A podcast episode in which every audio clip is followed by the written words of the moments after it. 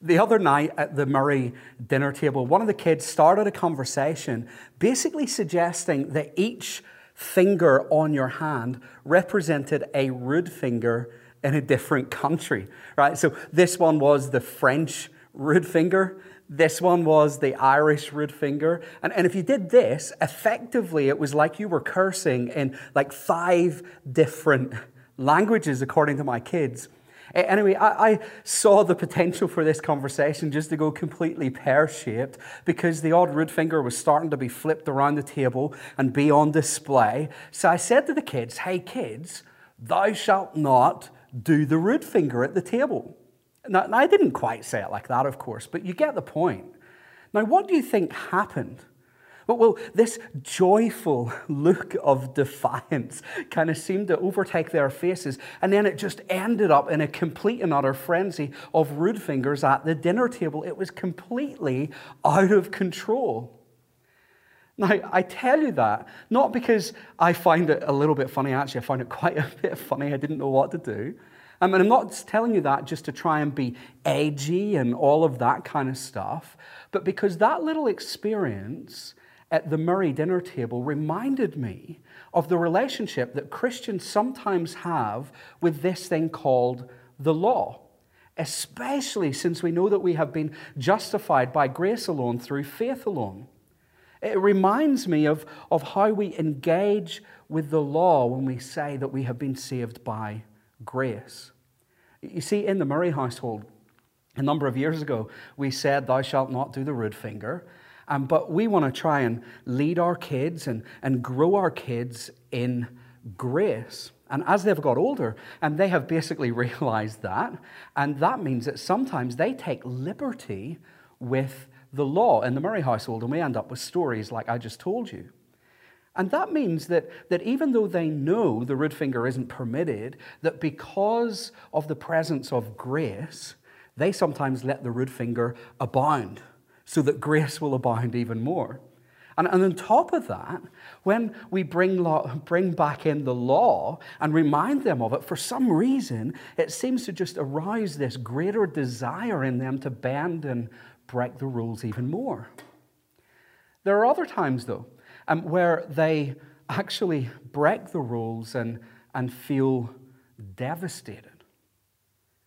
And that's not because of the things that they have done, that they're maybe kind of particularly bad things or whatever, or that they would even get a harsh punishment for it, but because in these moments they believe and they think that their love that we give them and, and their place in our family and their belonging and, and all of that is bound up in whether or not they follow the rules and whether or not they do the right thing.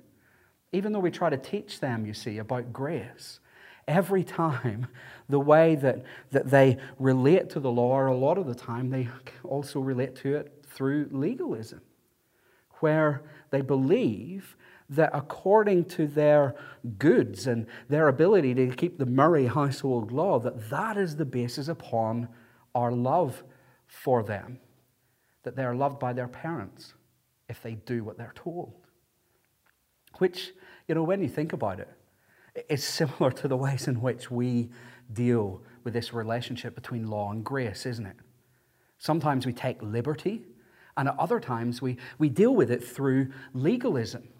You know, and in chapter 6 uh, of Romans, Paul has already dealt with the idea of taking liberty and sinning so that grace may abound, where he has basically said, look, because of grace, we are no longer under the law of sin, or we are no longer in sin, and we are no longer under the law. And here in chapter 7, he helps the Christians in Rome work out what they then do with the law. And he gives us a completely new way of thinking about it and of relating to the law and to God. A new way that for those under grace, um, so that we might live in such a way that we do not fall into the trap of liberty or legalism, but it's a way where we actually obey God as we serve Him through the newness of the Spirit. It essentially gives us a new way that helps us to see um, that there is now really, like fully, no condemnation for those who are in Christ Jesus, but helps us live in a way that is actually fitting for a child of God. And he helps us to see that by underlining what really he's kind of been saying so far that we are free from the law. And he sets up this general principle in verse 1 that he assumes that everyone who has got an acknowledgement or a, an awareness of the law will actually know. That the law only rules over someone as long as they shall live. And he uses this example of marriage to illustrate the point. Now, we're not going to dig into or look at what the Bible says about marriage or what Paul's presented here because he's only just using it as an illustration. But it's important to note that the law around marriage in the Bible, or in this case, referring to the law of Moses, was one that actually legally bound husband and wife together under one flesh, under God. The one thing that would release the man or the woman, and in this case it happens to be the woman, from that legal covenant was death. And in that sense, it's actually a pretty simple analogy. When a man and woman are married, they are bound together by the law until the husband dies. And until that point, if she were to take any other person to be her husband, she would be breaking the law and she'd be condemned under the law as an adulteress. But if the man dies, then she's no longer bound by the law. She is free from it. And therefore, she is free to actually marry another. Now, in this illustration, the man represents the law, and the woman kind of represents us. But it gets complicated when we get to verse 4, and which is actually the main point that Paul's trying to make here. And, but it gets complicated because Paul changes the illustration. You see, the person who dies is not the husband, the law, but actually the woman or us. Or more specifically, have a look at verse 4 those who were put to death in relation to the law through the body of Christ. Now, what Paul means here is the same thing that he's actually been banging on about since chapter 6 that the Christian is someone who has been united with Christ, and as such, they have died with him, and in doing so, they've died to sin and to the law. That when we died with Christ, that we actually were put to death in relation to the law a relationship where we were bound to the law in such a way that it was a means for attaining righteousness or right standing with God, which is actually not a good thing at all. Because you see, even though the law is good, because of sin, our relationship with the law was not good.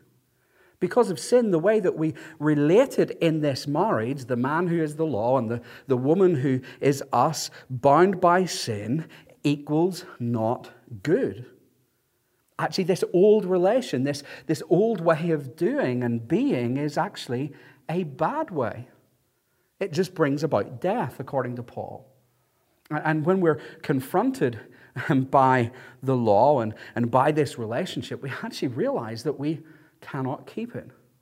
When confronted by it, it actually arouses desire in us all the more. When confronted by it, Actually, sin seizes an opportunity to produce more sin. When confronted by it, sin springs to life all the more and leads to death. And the thing is, this law, this husband will fully outlive you. And it will end up leading to our ultimate death and separation from God if we continue in that old way of being. But Paul says that if you have died with Christ, that old relationship has actually gone.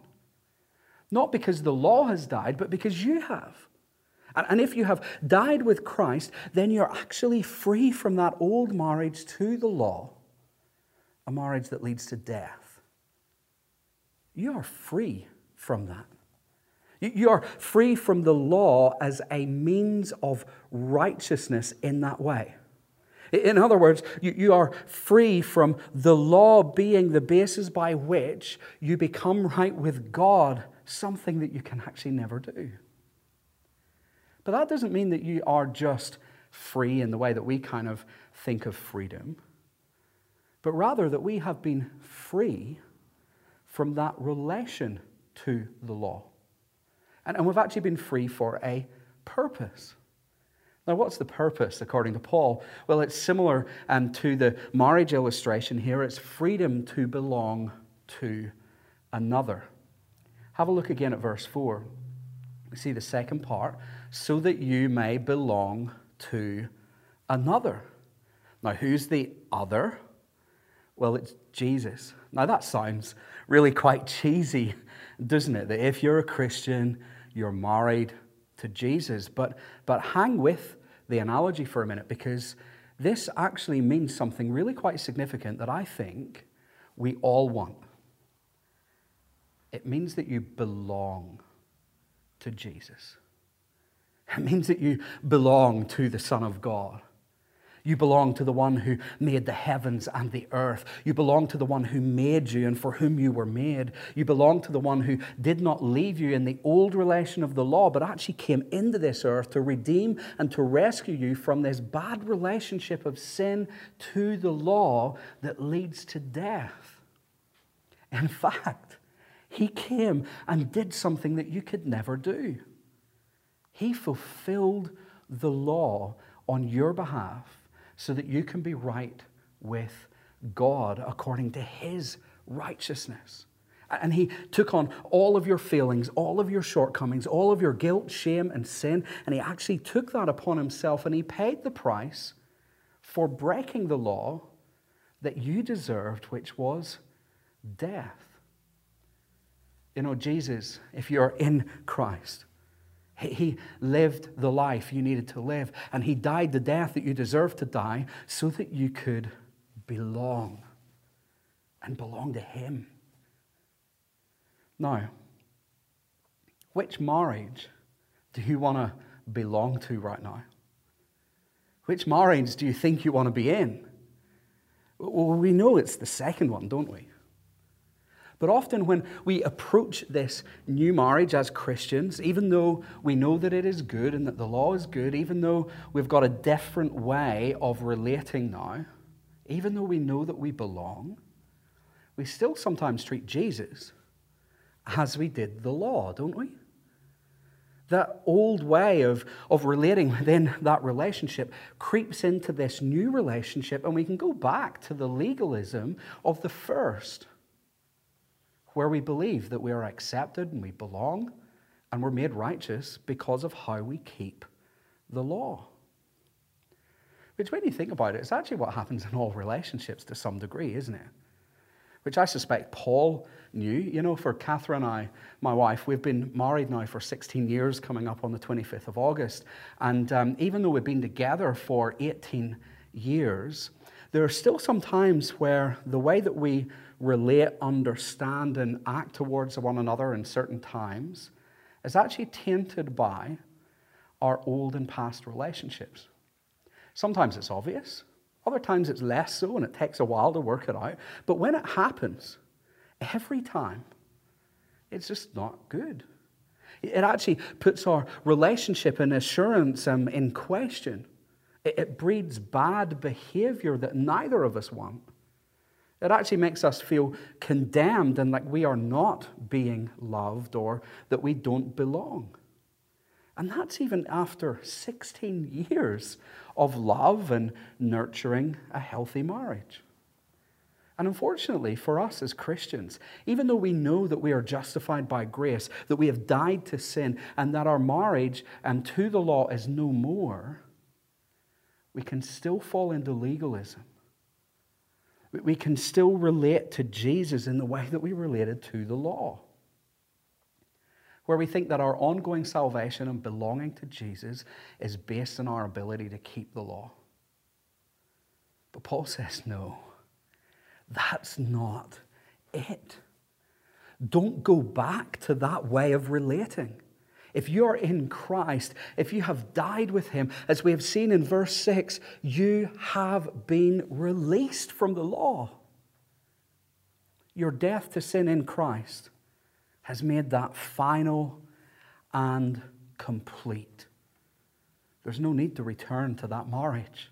There is no need to put yourself under that old relation to the law anymore. Now, does that mean that you no longer need to keep the law? That, that you can now kind of just take liberty with the grace of the law? Well, Paul's already kind of answered that of sorts in chapter 6. And, and there are, of course, um, a bit of work for us that we need to do because we know that there are some parts of the law of Moses that we no longer need to keep. For example, the sacrificial law, because Jesus has actually fulfilled that requirement. We no longer need to do that. And, and it's actually going to take you a little bit more than this sermon to work out in community around the word what that actually really looks like. And there are some things that don't continue because Jesus has fulfilled them and, and, and he doesn't continue them. But we need to be very careful not to throw the baby out with the bathwater.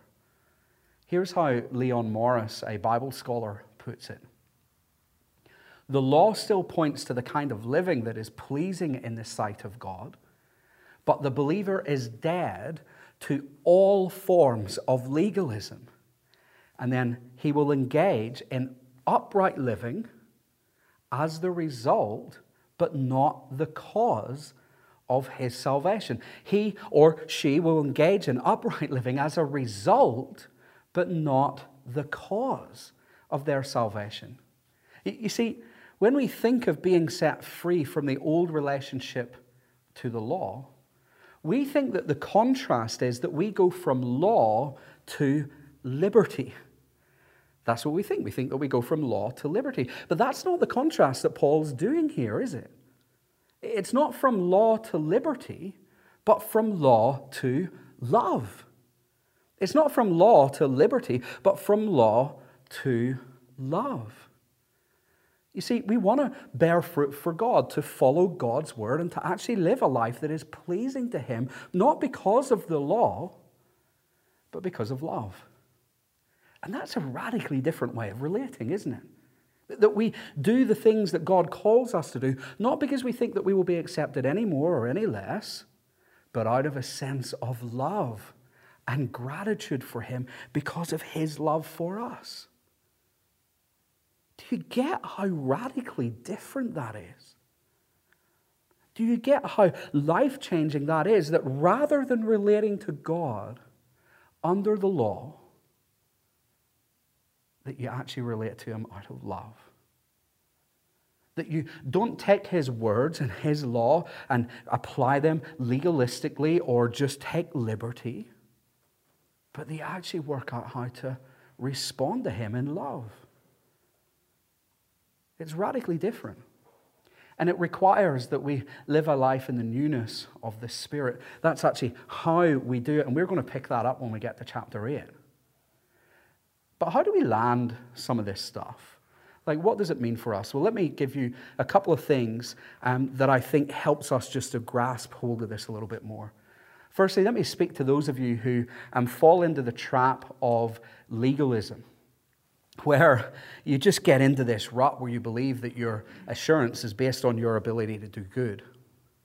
Firstly, let me say, you are loved, you belong, you're saved. You are justified. You are in Christ and you are kept in Him, not on the basis of how good you are, how much you serve, or how good you are at doing it. It's just simply because you are in Christ. And like me, you, you know how exhausting that roller coaster ride is, where your assurance of your relationship with Jesus is really based on whether or not you've had a good week or a bad week in relation to the law. You know that living like that means that you can often be hard on yourself when you're confronted by your sin. You don't need to live that life anymore. You don't need to keep on going back to that old relationship because you're in Christ. You are free from the condemnation that the law brings because he paid for all of your sin, past, present, and future. Also, if you struggle more with legalism, also be careful with how you might add to the gospel of grace in the life of others. Now, I don't think that there'll be overt legalism within our community where we say, hey, you know what, if you need to follow Jesus, you need this plus this. But there are times and, and things that we do within community that can so easily cross the line into legalism, isn't it? And, and let's face it, it's actually easier to have a whole bunch of rules. Do this, don't do this. If you fall into the trap of legalism, and maybe you have kids, what does it look like for you to help them live by grace rather than by law? You know, with our kids or at home um, or in established kids, it's so easy, isn't it, with children to fall into moralism and legalism in a way that we would never expect of an adult. How are we going to deal with that in light of the fact that we are people who have been saved by grace? And how do we deal with the times where you know, others break the law, and in particular, and when they sin against us, what's your response? How do you react? You know, I think this understanding of our relationship with the law um, and with grace should shape the way that we deal with those situations. It should actually radically impact the way that we show forgiveness rather than self righteousness. What about those of you who um, are probably more inclined towards liberty, like I am. And, and actually, let's face it, we all have times where we fall into legalism or, or liberty. But, but some people are more inclined to one rather than the other. I am definitely way more of a rule breaker and a libertarian. But let me give you a couple of things. When confronted by the law, our first, our first protocol as Christians shouldn't be to say, nah, I'm not doing that because it's just legalistic. Or, or to try and justify the thing away or to cherry pick on the basis um, of which we think we should follow God. You know, that actually probably shows something of your heart straight up. Rather, it ought to be that we work out how we might love the Lord our God with all of our heart, mind, and soul, and love our neighbor as ourselves, which is actually how Jesus summed up the commandment, wasn't it? But we don't do that through a choose your own adventure, according to Paul. God is still the one who gets to define and describe what that love should look like how we respond in these moments, whether it be as we read God's word or in community as people maybe draw things to our attention, says a lot about whether or not we are living in the newness of the Spirit. As I said before, I'm naturally a rule breaker. So for me, I really need to watch my heart when I come across things that, that I just naturally don't like. It's all too easy for me to nullify or just to reduce something down and to see it as unimportant, which actually will not do me any good. Because you see, as Paul has argued, the law is not sin. The law is not bad. It's the law plus our sin that actually creates this negative relationship. But actually, according to Paul, as we've seen the whole way throughout the Bible, the law is good and it's something that is there for our flourishing. So when I do that, and in my liberty I suppress that which is good, then it's not good for me. Now, how do we navigate this as well in community? Well, you know, here's my experience. A lot of the time in community has been where we actually, when we struggle to obey or follow God in certain things, that we can actually so easily, in our liberty, excuse one another's bad behavior because we so want to kind of elevate grace, we can actually excuse in our liberty. We think that things are just not important. But that rarely leads to life, does it? It's full grace at best. And what it does is it actually cheats us out of a deep community where we can truly believe and live out what it means to be free from the law, yet encourages us to follow Jesus and keep on growing to be more like him. I actually want to live in a community um, that where grace actually shapes how we live and helps me to obey Jesus. I actually want to live in a community where, where people point out the times that I don't do that well and reminds me that yet at the same time, that as we journey in the newness of the Spirit, that the law no longer condemns me. You want that, don't you? Establish the law no longer condemns you. You're no longer guilty under the law, and you no longer need to relate to the law in that oldness anymore. That way is dead. You might feel like that's not the case at times, but there really is no condemnation for those of you who are in Christ Jesus. There really is no condemnation because you are no longer under the law. And that's hugely liberating, isn't it?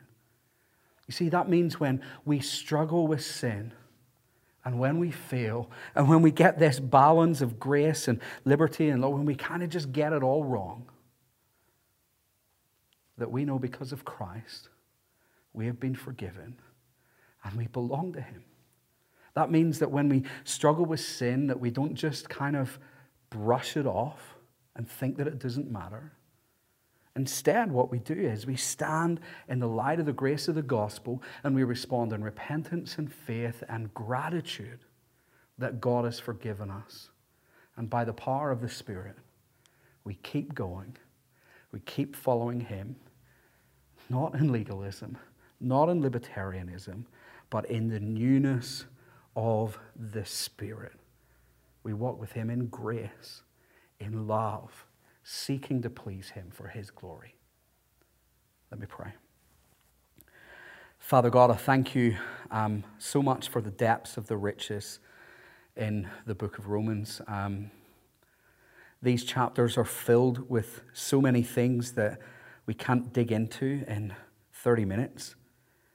But Lord God, I pray that by your Spirit, you keep on and helping us to drink deeply of these words so that we don't just understand it in our heads, but that we actually believe it in our hearts and that that really shapes how we live. We thank you so much um, that the gospel of grace absolutely changes everything. In our unbelief of that, help us to believe all the more for the sake of your glory. Amen.